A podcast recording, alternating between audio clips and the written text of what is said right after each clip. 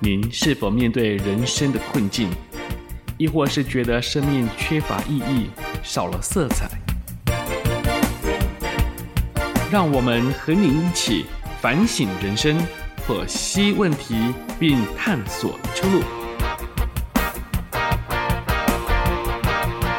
中信有声杂志。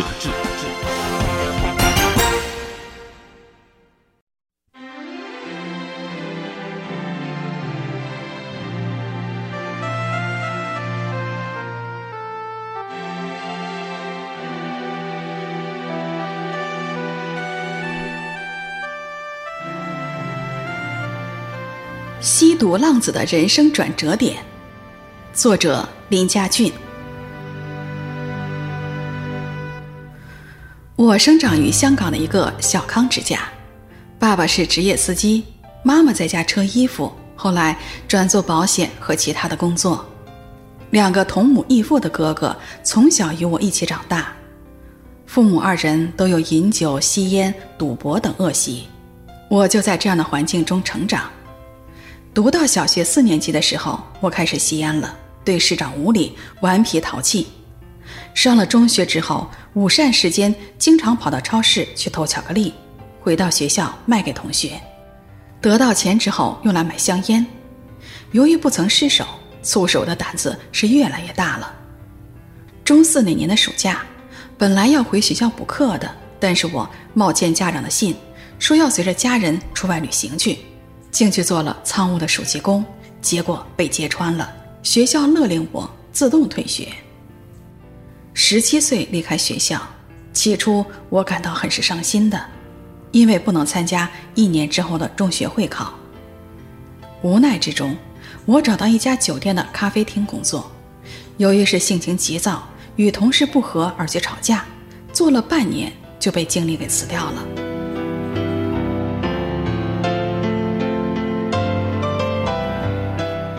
在酒店工作的时候，我尝试吸食大麻。十八岁考取了驾驶执照之后，便开着货车搞运输赚钱，并与朋友一起吸食大麻。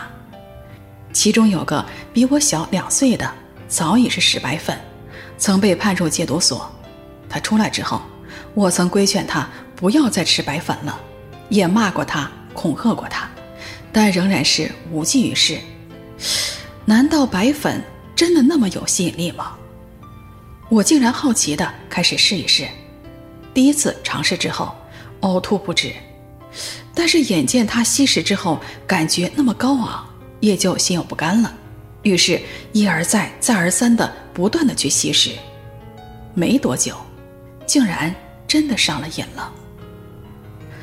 后来我颓废至不能工作，每天要花一两百元去买白粉。没有收入就偷家里的钱，我知道父母很喜欢把红包压在床褥子底下，年复一年攒了一大堆，我就偷偷的一封一封的偷走，又在家里或者是外面偷东西去变卖，连哥哥女儿满月时别人送的金器和妈妈的金首饰也都偷去去变卖了，终于被家人发现，我真的是堕落沉沦。为家人所不齿了。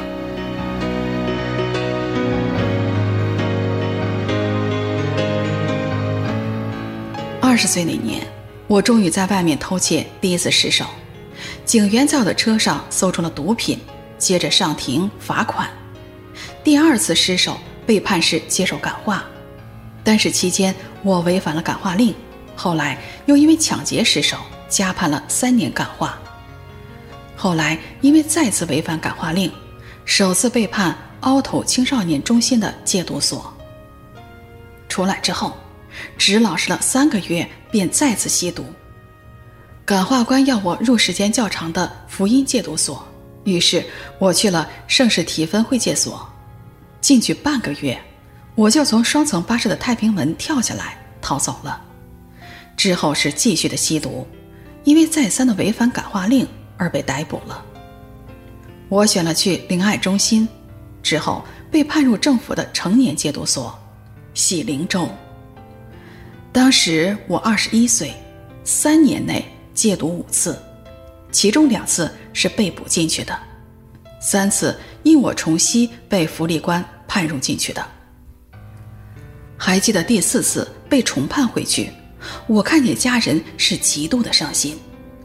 为了讨妈妈的欢心，我出狱之后马上就去了灵爱中心接受戒毒，好让他看见我坐监之后已被驯服。我真的有些改变，手足一年半的行为，没有吸毒。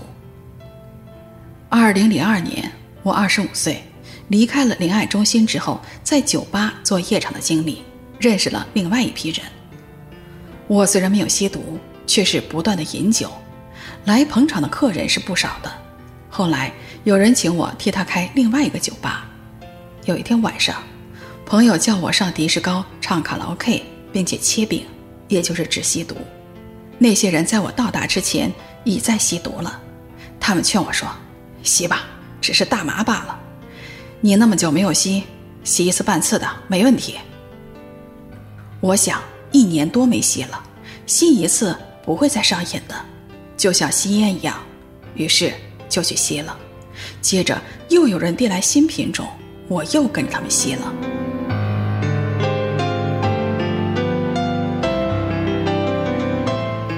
我本来有一些生意，只好放弃不做，女朋友也走掉了，我堕落的厉害，囊空如洗，不敢回父母家。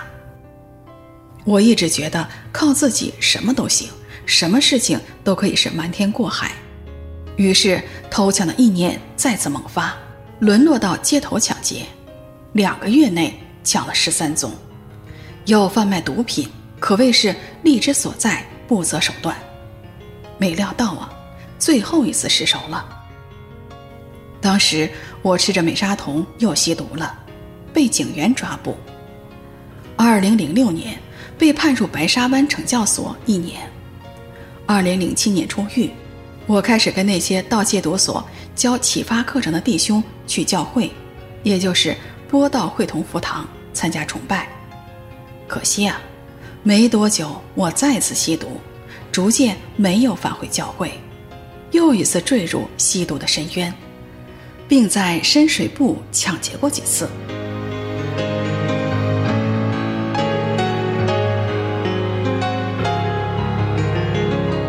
我答应妈妈戒毒，但始终没有去履行。我无毒可吸的时候是辛苦难耐的，再去偷偷抢抢、胡作非为，实在是令她极度的伤心呢。二零零七年到二零零九年那两年，我的情况实在是不堪，甚至想过去自杀了，打算在天台注射白粉，让自己晕倒，跌落街头死去。怎料身体挂在石栏上，没有死成。我又曾在家里的厕所偷偷的注射毒品针，令自己晕了过去。妈妈发现之后吓了个半死，赶紧替我拔针，救回我的性命。幸好妈妈当时已经信主耶稣，否则是真的无法撑下去的。我第一次入灵爱的时候，中心设有家庭组的辅导，妈妈应邀参加，德文福音。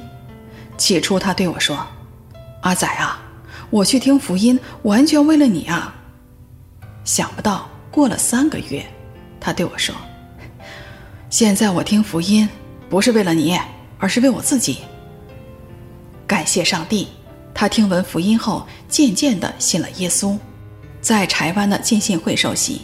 从此，他不再吸烟、搓麻将，只是偶尔的喝一点点酒。后来，更开始在教会服侍，甚至介绍我认识的一位传道人。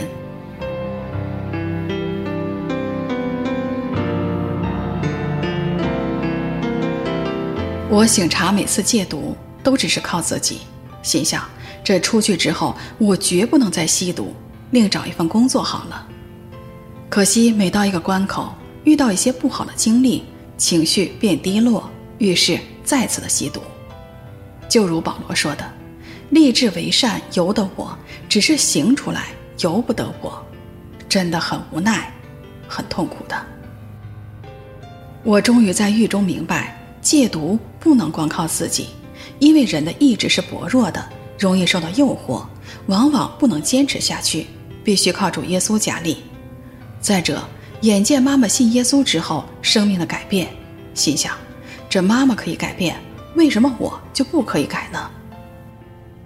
我醒觉实在没法克制自己的时候，就决定浪子回头，真心悔改，依靠主耶稣戒除毒瘾。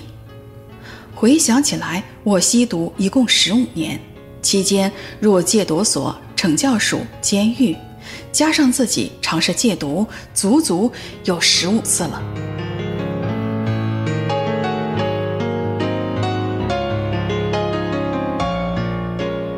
二零零九年。我决意重回灵爱中心接受福音戒毒，这次进去非常的追求信仰，真心的信靠上帝。戒毒村有作息时间，规定了圣经灵修的时段，我常走进工具房认真的灵修。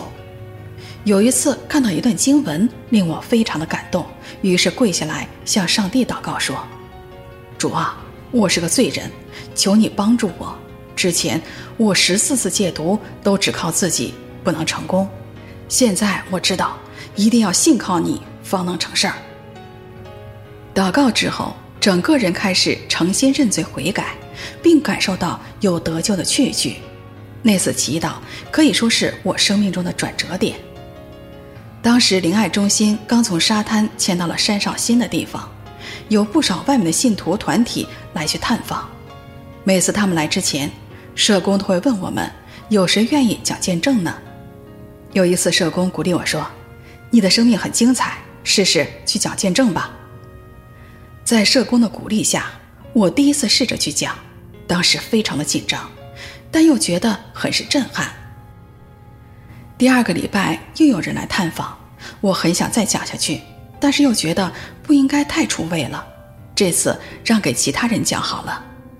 想不到。没有人愿意去讲，社工就说了：“佳俊啊，你再讲吧。”从此，讲见证成了我在村里的服侍，甚至不那么专业的去教人去讲见证。就这样，我在中心九个月，先后讲了十几次的见证。二零零九年，我戒毒完毕，离开戒毒村，入住中心，与巴拿巴的姐妹合作，参与到禁毒达人事工。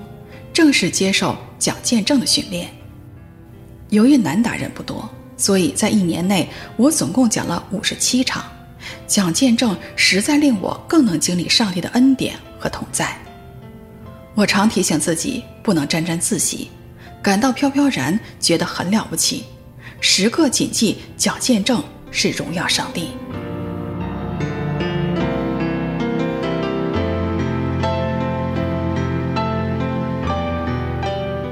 住在中心那段日子，信仰方面我真是有所成长，一直经历上帝对我的转化与更新。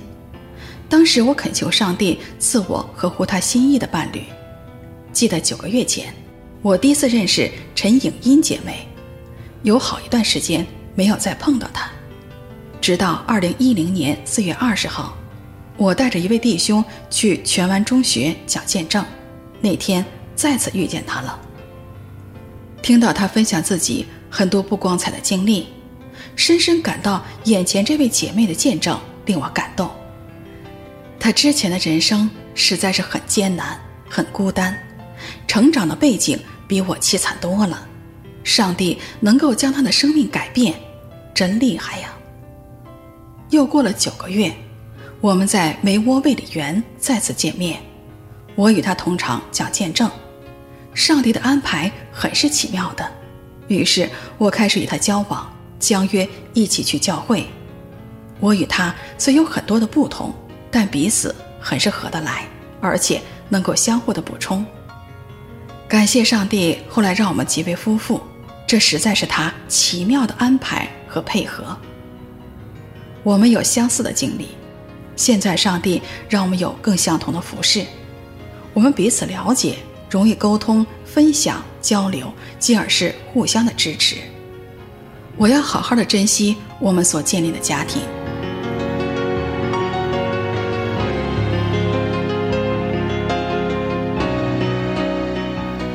我信主之后，最大的改变是不再撒谎了。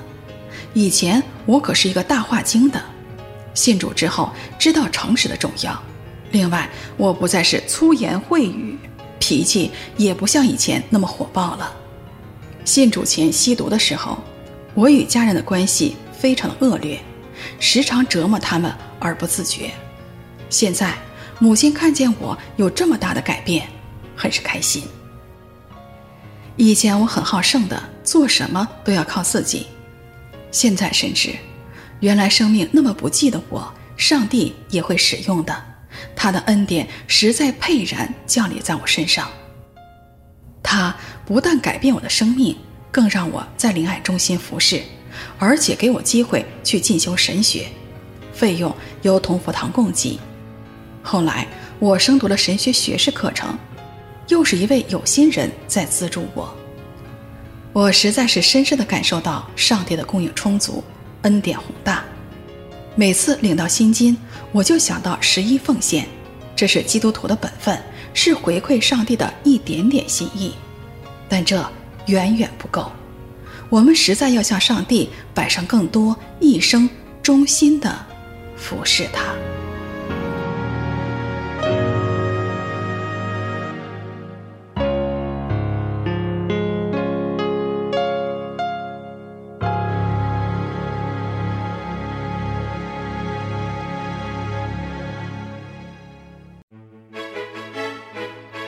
中信有声杂志。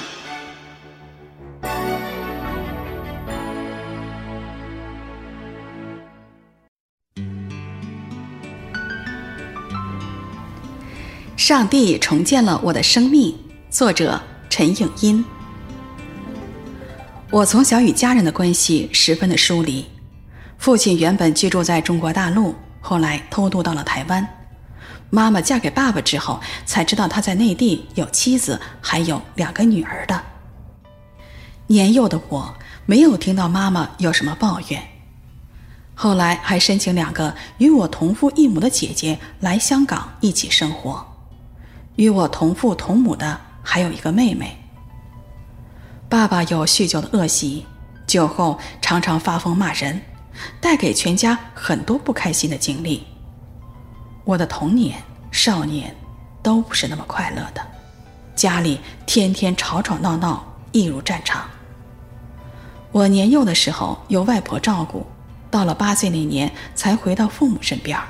那时父亲已经患上了癌症，时常是发怒谩骂，有时还打骂两个姐姐，家里的气氛没有一天是融洽的。妈妈感到生无可恋。就躲进厕所自杀了。当时爸爸正是大醉如泥的躺着，幸得住在附近的姨丈赶来报警，及时把妈妈送院医治。经过这件事情，我是更不喜欢爸爸了。直到我十岁的时候，他去世了。没有多久，妈妈随年少时认识的男友来到中国大陆工作，剩下了大姐、我和妹妹在家里面。请了个钟点工替我们煮饭。上中学之后，妈妈怕我学坏了，又把我送到外婆家去住。我觉得自己就像是一叶浮萍似的，一时飘到外婆家，一时又浮回到父母家。我时常感叹，自己为什么要来到这个世界呢？父母为何生我？很不明白，很不甘心。人生为何如此痛苦啊？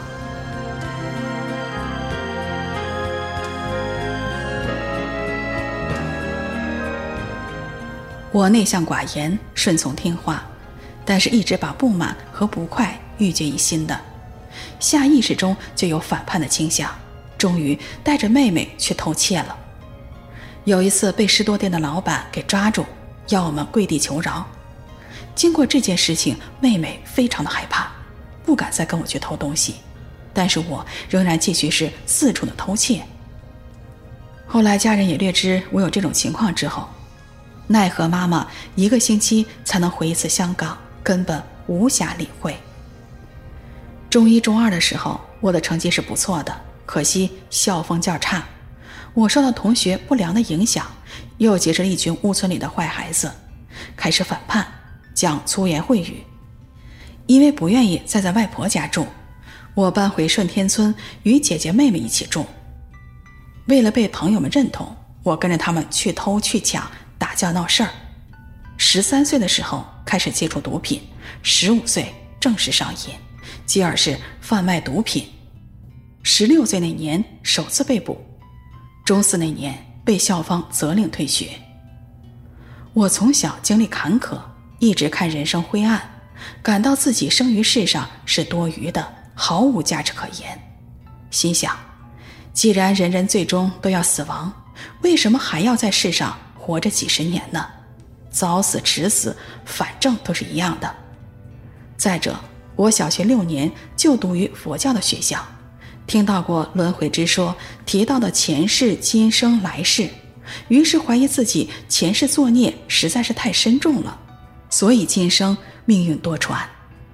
这些因果之说经常萦绕脑际，令自己的内心黯淡无望，觉得生而为人实在是苦涩，最好快快的死去。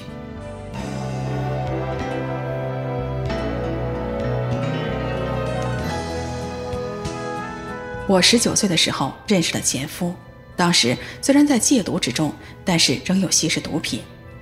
我和他同居了，他知道我之前的情况，他因我不时吸毒而殴打我、羞辱我。半年后，我觉得跟他没有安全感，于是再次吸毒以解心中的烦闷。到了二十一岁，由于藏毒再次被捕入狱，身处女监，内心很是惊恐。前夫有时来探望我，年轻的我不懂事儿，心想，他既然对我也算不错，又是个当差的，与他一起生活可以有依靠的。于是出狱之后，我继续与他生活，没有吸毒，很快就怀孕了，并于二十三岁那年生下了女儿，就与他正式的结婚。可是婚后发觉前夫有了第三者了，这时我分娩后经常失眠。患上了忧郁症，胸部和伤口都是非常的疼痛，而前夫却时常不在身边。于是我再次吸毒。由于我没有能力照顾女儿，只好将女儿交给了前夫抚养。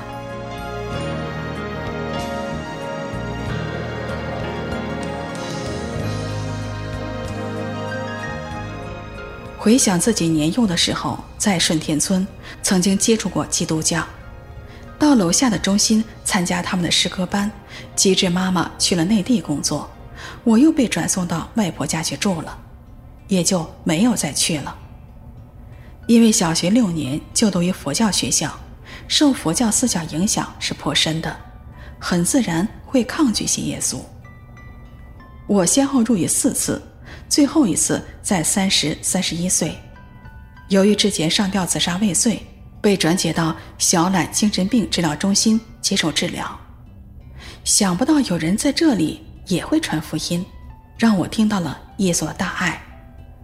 我看到自己沦落至今，没有家人探望，竟然有这群的陌生人来进行探访，关心我们这些囚友，令我非常的感动。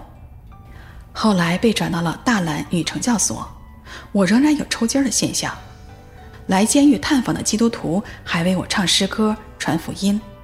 他们对我说：“尽管我已经错到不堪了，但是只要认罪悔改，上帝都会原谅我、接纳我、赦免我、拯救我。”我深受感动啊！心想自己拜佛那么多年，佛始终没有拯救我，帮我脱离苦海。可惜心硬的我，直到出狱仍然是未决志信主。出狱之后，住在年少时认识的男友家。他信主的妈妈知道我和他儿子仍有吸毒，就带着我们去教会。当时我不但吸毒，还将精神科的药物和蓝精灵一起注射入体内。由于坐牢时曾听到耶稣的福音，所以愿意随他的妈妈去教会。我只跟男朋友家人参加过一次敬拜，就在那一天绝志信了主耶稣。其实，并没有真正的得救。男友本已信主，只因遇上我，就跟我一起来吸毒。他的家人对我们是非常的失望，我们唯有搬到外面去住。当时两个人都没有工作，只能靠借和偷来度日。有一次我入屋偷窃被抓，男友替我顶罪，被捕入狱了。我真恨透了自己，已经绝志了，仍然去吸毒。后来听到上帝的声音，叫我不要再去偷了，设法戒除毒瘾。当时男友已经入狱，我决定骑脚踏车去送外卖。生活虽然拮据，也要独自撑下去。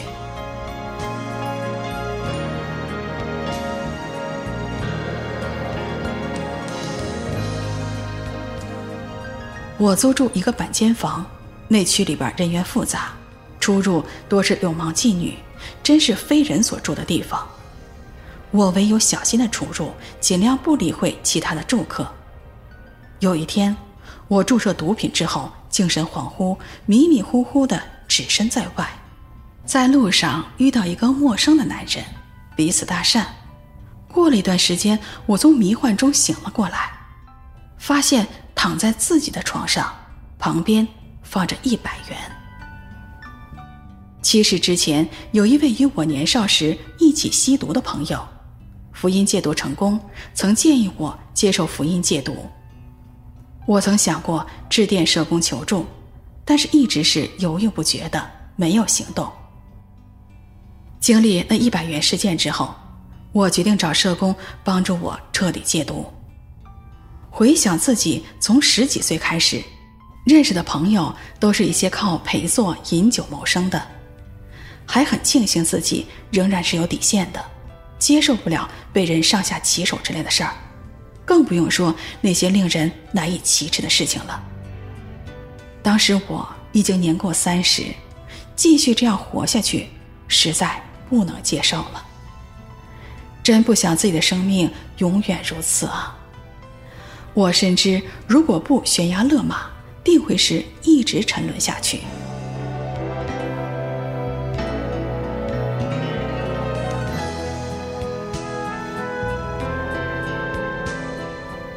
我决意致电社工申请接受戒毒，没有告诉家人，决定独自面对。因为我吸食白粉的情况是很严重的，不能立刻进入基督教的巴拿巴爱心服务团，先要入住奎永医院一段时间。可惜入院之后，因为感到辛苦难耐，我自己的意志是很薄弱的，又没有朋友或家人支持，结果住了一个星期就申请离开了。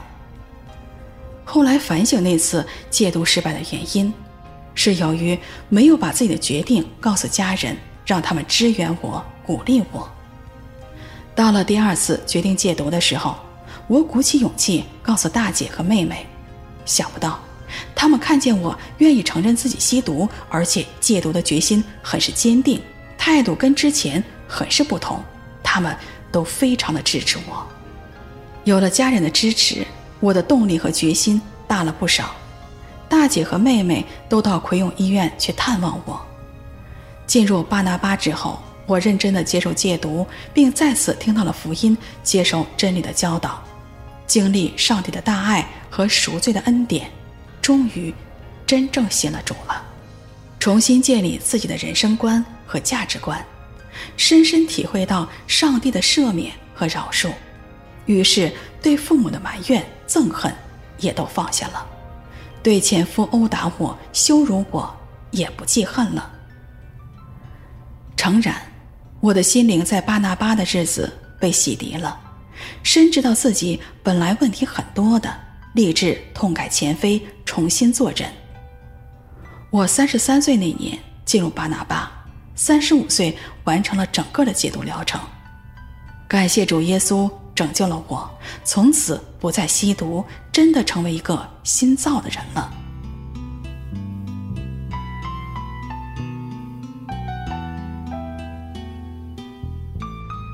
我在巴拿巴住了两年，信主后立志努力向上，积极的充实自己，在里面修读了不少的课程。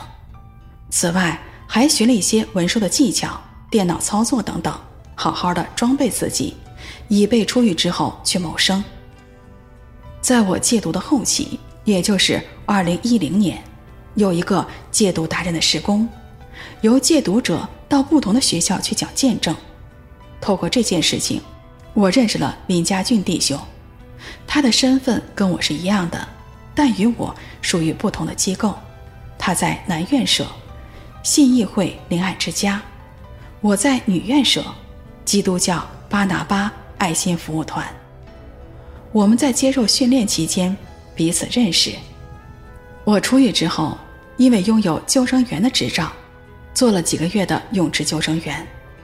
后来巴拿巴有一个朋辈辅导员的空缺，感谢主，我可以回去服侍，以过来者身份帮助进去戒毒的人。做了两年，有一位基督徒整形专科的医生很想栽培我成为护士。就雇佣我在他的诊所做助理护士。想不到不足一年，我奇妙听到上帝呼召我重回巴拿巴。在诊所里，我常有机会与一个护士倾谈，分享自己的过去和上帝的呼召。他听完我的分享，觉得我应该回去巴拿巴服侍。说真的，我也有这种想法，奈何自己离开一年了。又怎么好意思回去呢？况且当时我和家俊已经结婚了，有了自己的家庭，不方便一星期有好几天是住在中心的。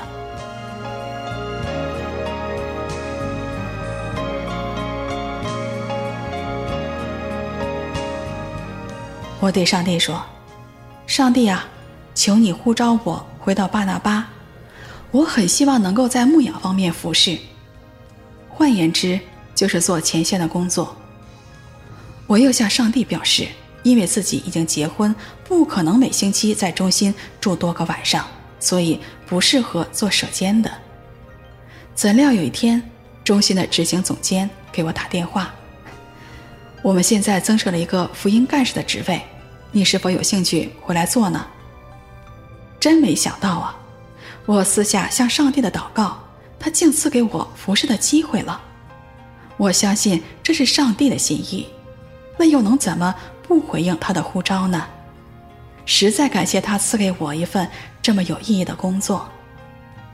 在巴拿巴服侍两年，机构让我到喜福神学院修读神学，主修是教牧学士。由于我修读的时候仍有一部分时间在机构做同工，因此我读了五年。再加上实习的三年，二零二零年十一月终于毕业了。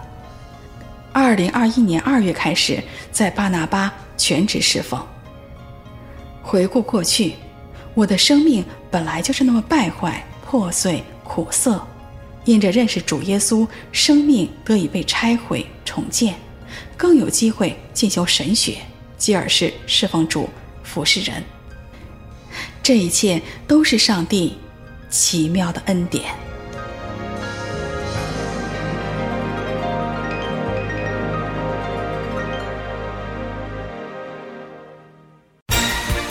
您是否面对人生的困境，亦或是觉得生命缺乏意义、少了色彩？中信有声杂志。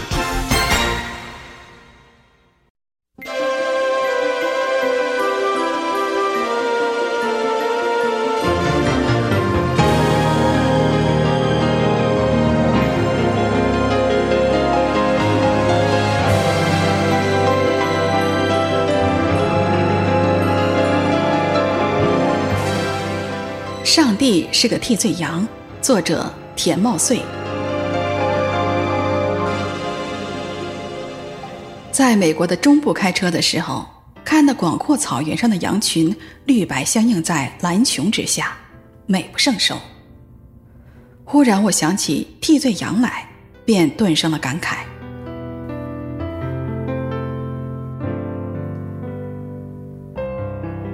中国历史上，曾有齐宣王因为怜悯牛而替换羊来祭祀心中的故事，《孟子·梁惠王上》中记载，有一次大王坐在堂上，有个人牵着牛从堂下经过，大王见了就问：“把牛牵到哪儿去？”那人回答说：“是用它来祭钟的。”放了他吧，我不忍心看他惊惧哆嗦的样子，像这么多毫无罪过就被拉去杀掉了。那就不要去祭钟吧。怎么可以不要呢？用羊替代他。牛无罪，羊就有罪吗？柔弱的羊成了牺牲品。替罪羊的典故当属更早的圣经了。以色列王第一位先祖亚伯拉罕，七十五岁高龄，无儿无女，因着对上帝的单纯信心而被拣选。上帝呼召他离开偶像丛生的家乡，千里迢迢地移居到一片陌生的土地，并应许他有大族大国、大名大福。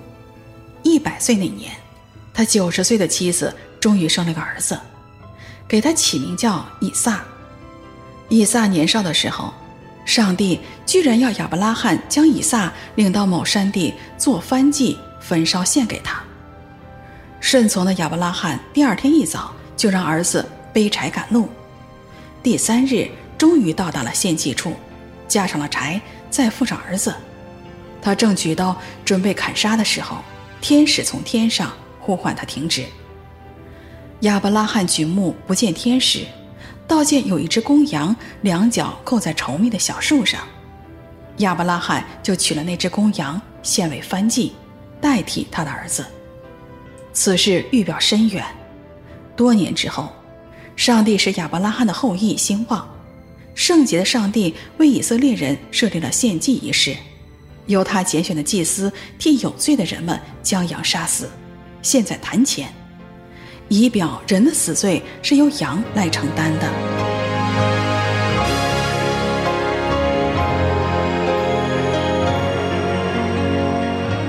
虽然是羊的悲剧，事实上却折射出人的悲剧。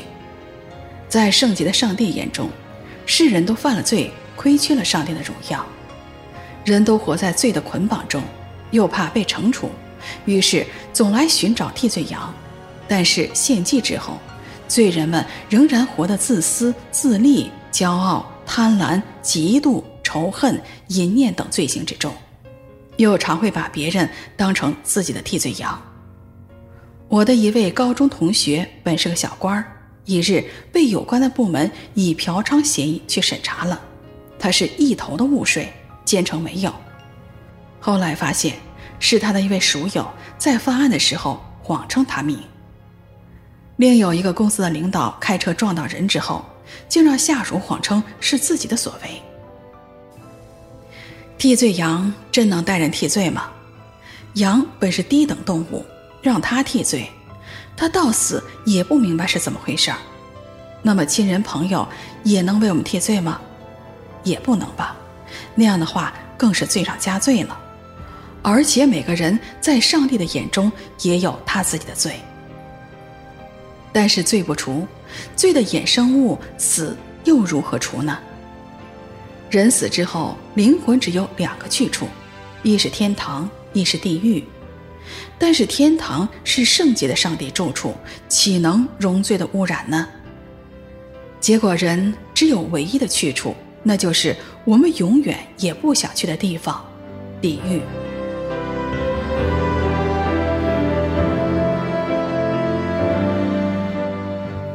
人进地狱受痛苦煎熬，是上帝造人的本意吗？绝不是，上帝绝不会为这些悖逆的人类落死悲剧之时拍手称快的。慈悲怜悯的上帝，在面对罪人们无法自救的无奈中，为人预设了拯救的方案。他差无罪的圣子主耶稣谦卑地降在人世，成为人的样式，无辜地被钉死在十字架上。成了上帝的羔羊，除去了世人的罪孽。我们是否愿意让这位羔羊背负我们的罪呢？我们若认为自己的罪，上帝是信实的，是公义的，必要赦免我们的罪，洗净我们一切的不义。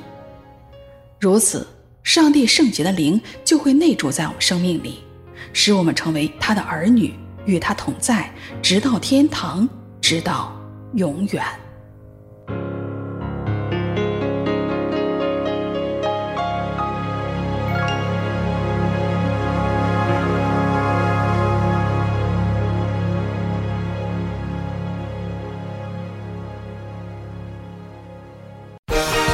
让我们和您一起反省人生。中信有声杂志。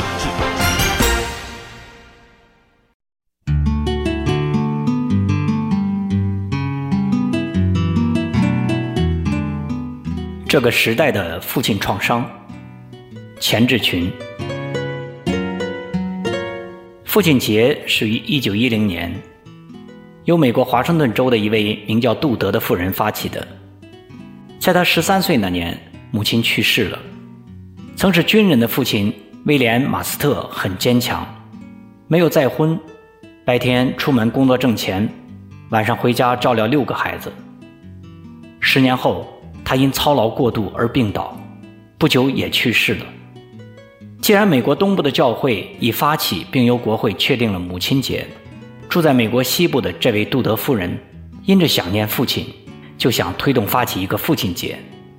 后来在教会的推动下，市长、州长纷纷赞成，最后由总统签署，正式将父亲节作为国家纪念日。母亲节是五月的第二个主日。父亲节是六月的第三个主日，都定在星期天。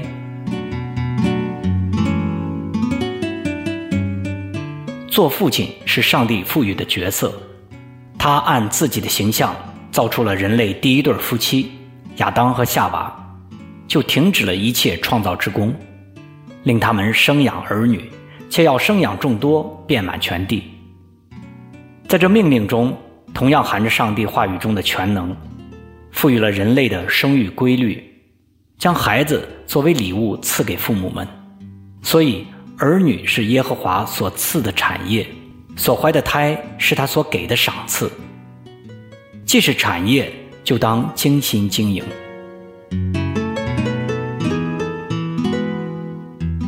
上帝为地上每个人都预备了父亲，并借着遗传的血缘赐给父母本能的无私舍己的父爱。母爱，遗憾的是，随着世风日下，如今的父爱普遍没有到位。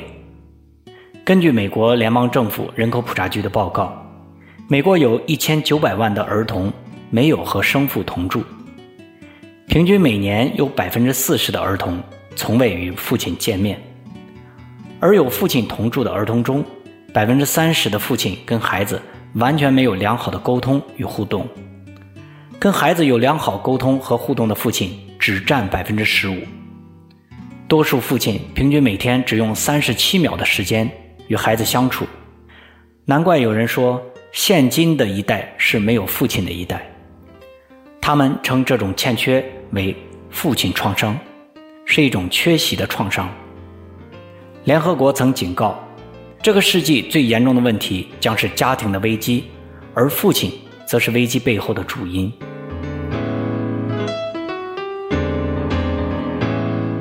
父亲要承担起更大的责任来照顾家庭，父亲对孩子成长的性格、情感、意志、思维方式等都会产生重要的影响。科研表明，由父亲带大或足够关怀的孩子，通常会显得独立性较强，表达能力、解决问题、社交能力也会领先。父亲在很多工作和爱好中要有优先选项，要多花些时间陪孩子成长。指导孩子做家庭作业等。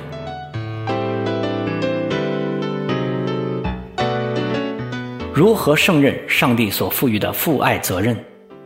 要多多效法天父之爱。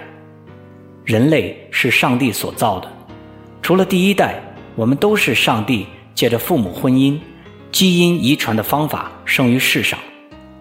先知感叹说：“我们岂不都是一位父吗？”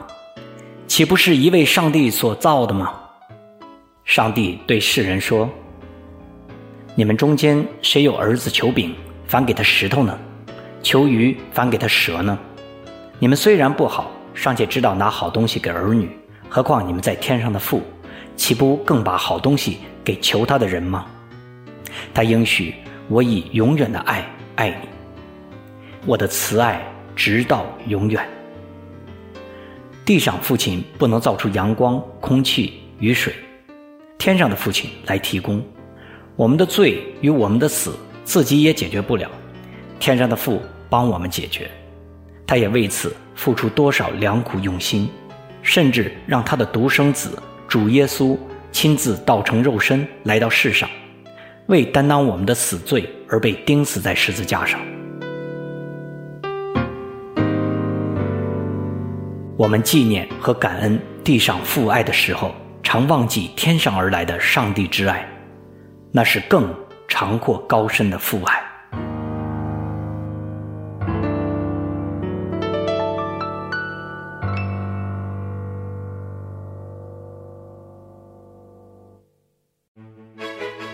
让我们和您一起反省人生，剖析问题，并探索出路。中信有声杂志。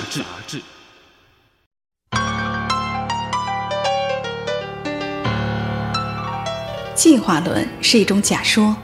我与无神论同学的交谈下，作者求真。我们在上一期谈了“上帝是你自己想象的”。我与无神论同学的交谈一文之后，接下来讲一讲我与同学那天谈到的另外一个话题——进化论。他问我怎么不相信进化论，却去相信一个两千年前死了的人。注意，他这里指的是耶稣。于是我谈到了我不信进化论的原因。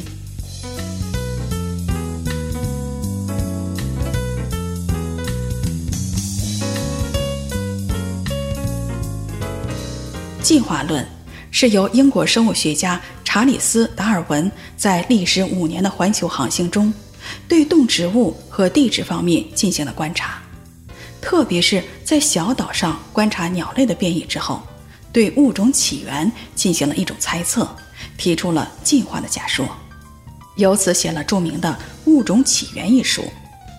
特别需要提醒的是，进化论只是达尔文的一种猜测，一种假说而已。这与其他的科学定律完全不是一回事儿。可是我们一直所受的都是进化论的教育，并将进化论看成是一个科学的定理，而且人从猴子变来的观念和那幅从猴子到人的画面，深深地烙印在我们的脑海里。因此，在了解基督教信仰过程中，就很难接受上帝的创造论。因为人一旦有了这种先入为主的看法之后，很容易不知不觉地排斥其他的说法。我要举几个简单的事例来指出进化论的错谬。首先，微观和宏观是有区别的。达尔文从微观上观察到鸟类等等，为了适应环境发生了一些变异，这只是同一种类的微小变异。根本没有产生跨物种的变异。自然界里，鸟永远是鸟，永远也变不成狗或者是猫等等，就像是猫或狗也永远也变不成鸟是一样的。第二个就是没有过渡类型的化石依据。如果说变异需要时间，在历史的长河里，慢慢的由量变到质变。那么一定有很多种中间的产物化石为证据留下来。可是事实上，从达尔文提出假说到现在，这么多的科学家一直在研究和探索，到目前为止，仍然没有发现任何中间产物的化石存在。第三个就是 DNA 的控制。随着近代科学的发展，遗传学上发现了 DNA。各类动植物，包括我们人类，都有各自的 DNA 存在。原来所有的遗传信息都藏在这些 DNA 里，DNA 带着各种物种的所有讯息，并一代一代的传下去。所以我们说，种瓜得瓜，种豆得豆。各类物种被造的时候就已经定好了类的界限，狗就是狗，猫就是猫。虽然有基因突变的存在。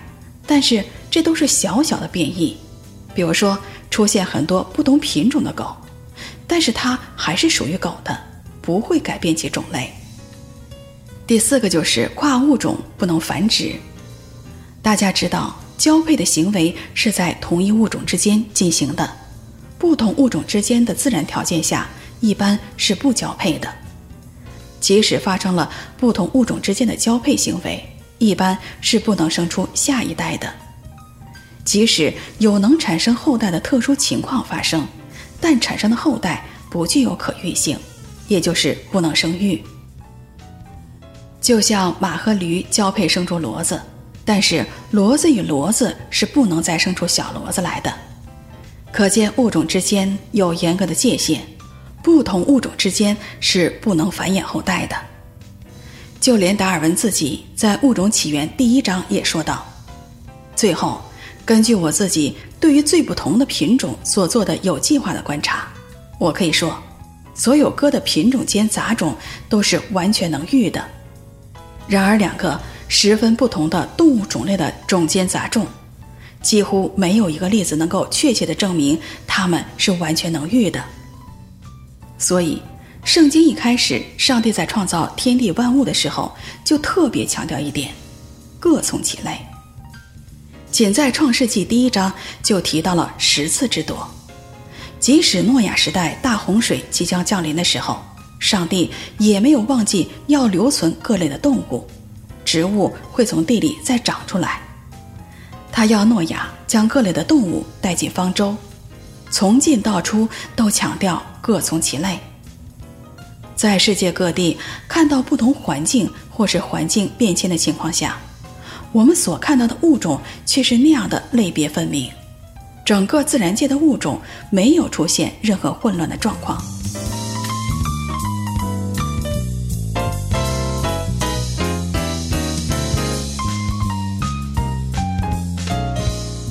当我与同学谈到一大通进化论的错谬之后，他还在认为。人是由猴子变来的，因为我们是大学同班同学，又是老乡。于是我趁机取笑他一番。我半开玩笑半当真的说：“哼，你的老祖宗是猴子，那你就是猴子的后代。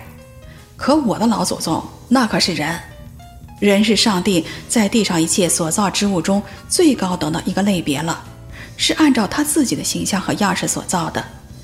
他还派我们管理地上的一切。”按照进化论的说法，进化是一个渐变和非常缓慢的过程。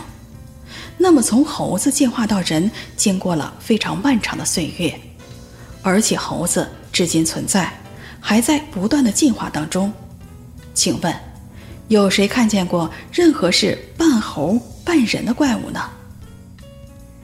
人与动物有着本质的不同，其界限是非常明显的。人是从猴子。或者是古猿进化过来的说法，不但没有事实依据和任何的证据，而且违背了已知的事实证据和科学上的发现。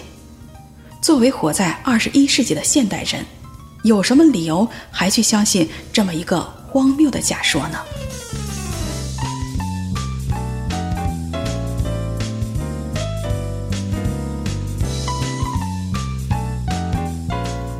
因为那天同学的问题里提到了耶稣的事情，我随后就跟他聊起了耶稣。我说：“耶稣可不是个普通的人，他是上帝的独生子，在约两千年前，借着童女玛利亚降生到世上。他为了把自己的百姓从罪恶里拯救出来，为了我们的罪被钉死在十字架上，第三天从死里复活，显现了四十天之后，然后升到天上。”坐在了父上帝的右边。虽然他出身卑微，在地上没有一枪一炮，却征服了无数人的心，改变了无数人的生命。我问同学：“你说世上还有谁比他更有影响力呢？”我信耶稣之后，不但生命发生了改变，我的人生观、价值观和世界观也都发生了改变。当我越来越像耶稣的时候，会使我变得更加的柔和谦卑，更何况信耶稣还能得永生呢？然后他又回到了最初话题的思路里，认为上帝是我想象的，信耶稣得永生都是我说的，要我拿出实物的证据来说。我说我今天与你讲了很久，对吧？他说是。那么请你拿出没有上帝的实物证据来。他无语了。我说。并非所有的事情都有实物证据。我再问你一下，人有思想，你承认吧？那思想有实物证据吗？不巧，正在这时，我们长达两小时的通话因为客人的来访，而到此结束了。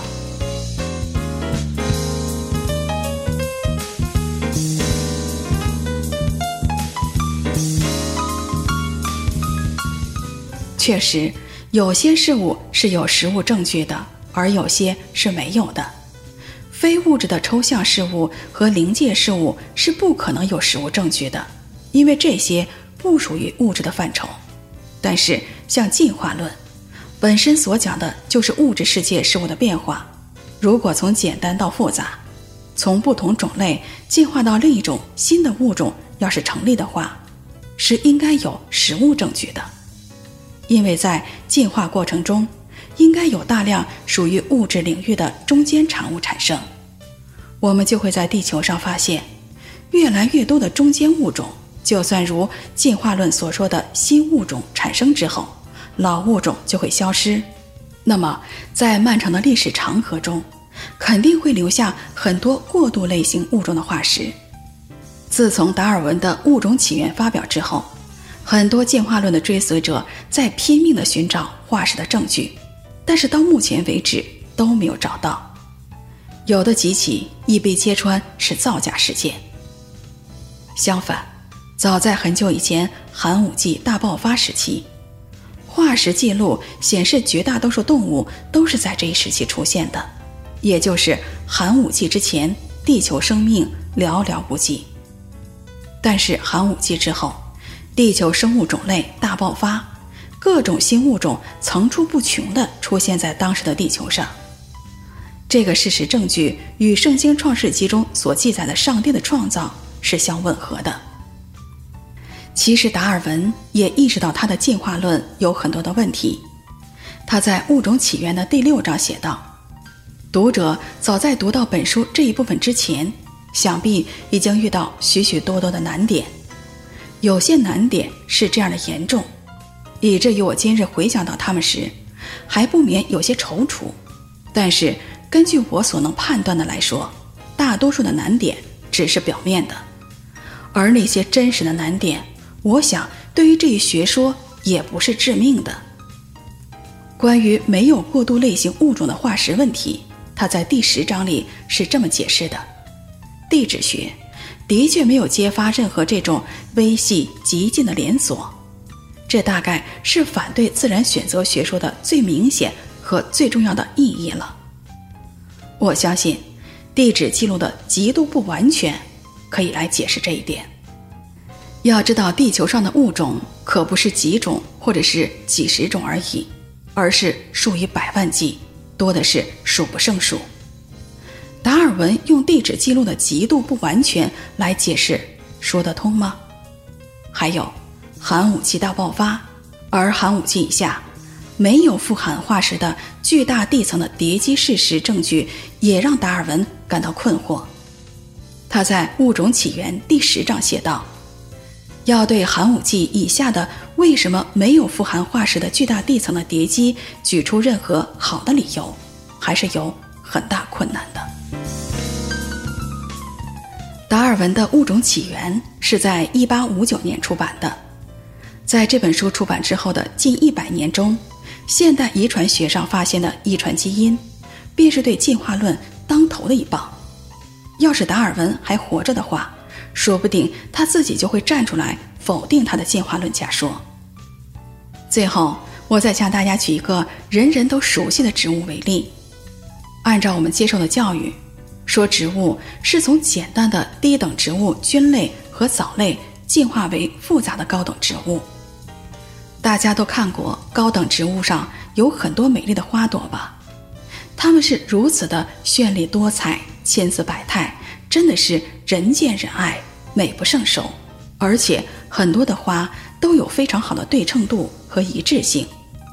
如果没有一位极其高明的设计者和制造者，比如说按照进化论的物竞天择、适者生存的说法，它们会自然而然地进化出来吗？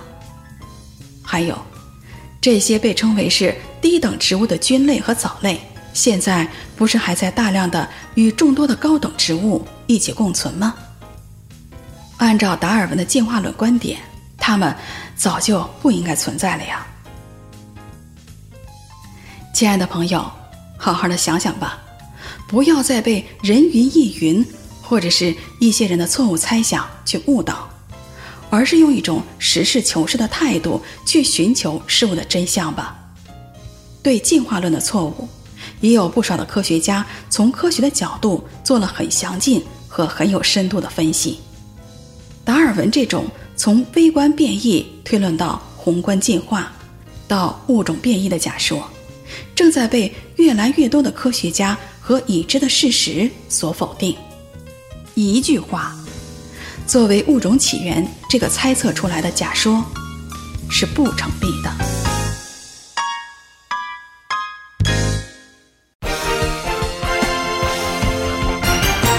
中信有声杂志。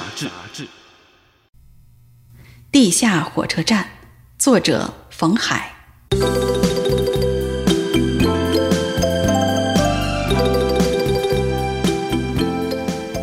我是一个写故事的人，故事写的多了，夜里也会做一些故事性很强的梦。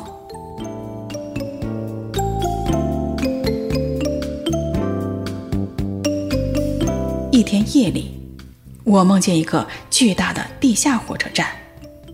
火车站里有无数条铁轨，许多列车开往不同的方向。巨大的月台上灯光明亮，人们是行色匆匆，要乘车赶去不同的方向。每列火车上都坐满了乘客，一趟一趟的驶出了月台。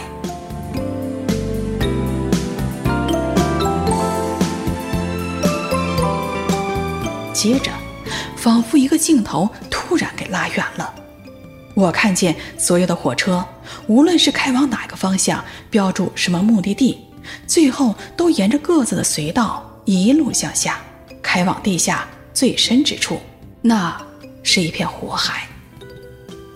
偌大的地下火车站，无数的火车，唯有一列火车是通往地面之上的，只有那趟车上的人是可以活着的。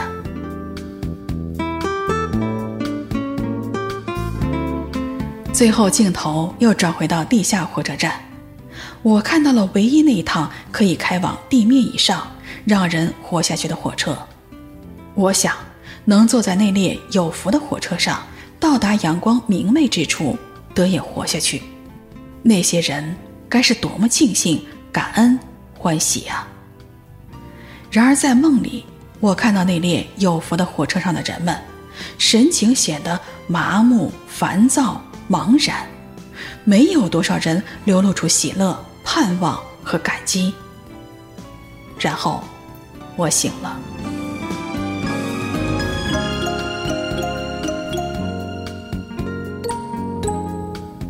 一晃很多年过去，我对这个梦仍然是记忆犹新。它让我感到最诧异的，除了将亡之人对重大真相的无知，还有蒙恩之人的忘恩。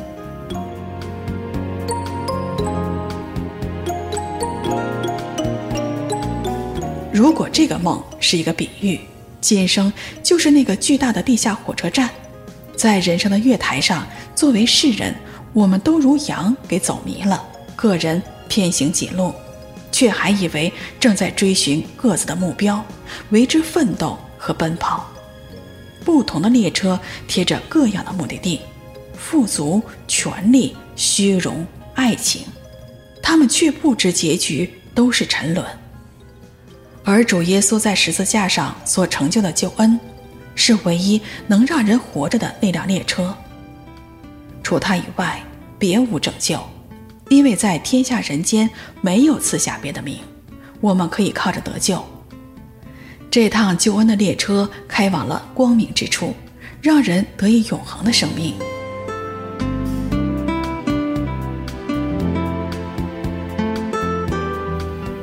最后那一幕。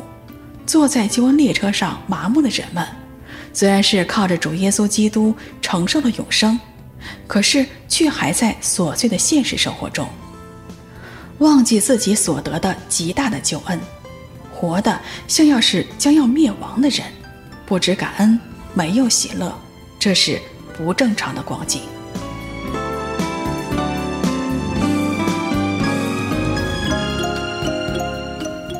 主耶稣说：“我就是道路、真理、生命，若不借着我，没有人能到父那里去。”主耶稣能救我们逃避地狱之火的唯一出路，是让我们透过今世的谎言，看清生死大结局的真理本体，也是赐我们永活的生命源头。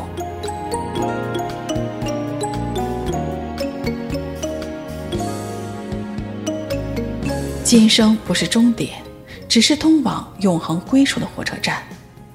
人若登上救恩的列车，并在车上高兴欢喜、感恩赞美，直到是旅途的终点，他就是有福的人。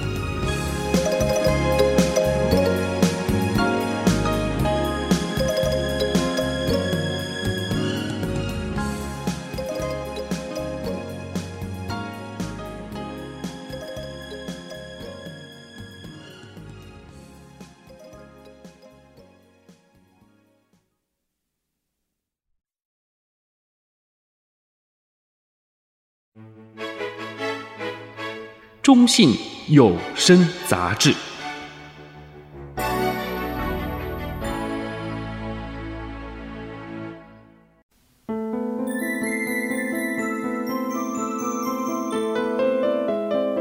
人算不如天算，作者白衣。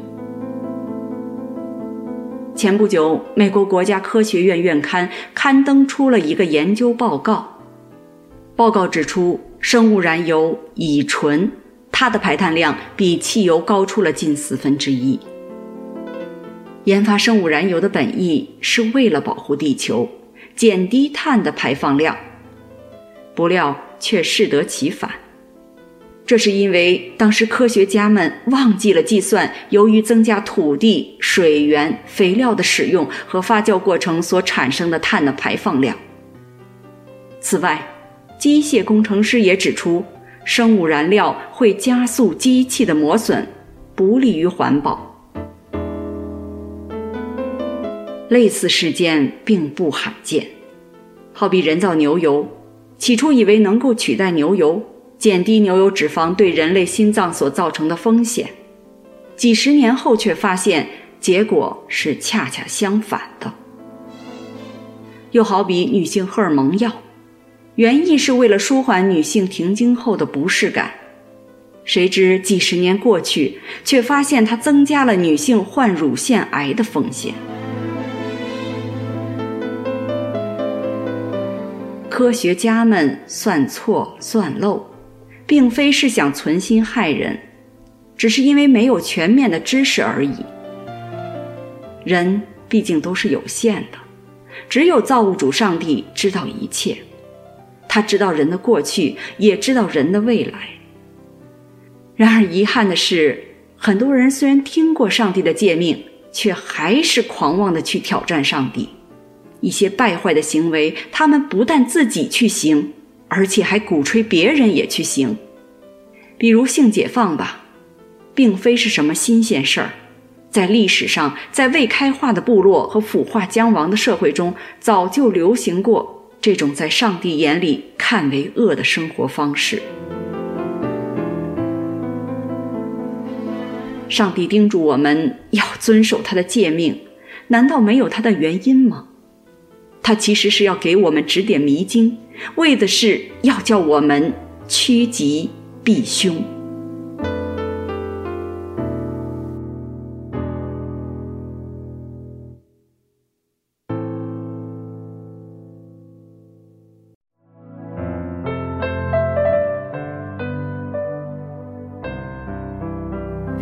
亲爱的朋友，你愿意相信耶稣基督吗？若是愿意，请做这样的祷告：天父上帝，我从心里承认你是独一真神，你爱人类，曾差遣你的独生子耶稣基督降世代罪，为我们钉死在十字架上，第三日复活，救我们脱离罪和死的权势。我相信耶稣基督是人类唯一的救主，是道路、真理、生命。只有借着他，我才可以回到你那里去，认识真理，得以永生。我明白以往我因不认识你，我的人生方向和路线都错了。我是个罪人，如今决定回头，不再走自己的路，愿一生跟随耶稣，遵行天父你的旨意。求你帮助我明白真理，使我信心坚定。奉主耶稣基督的名祷告，阿门。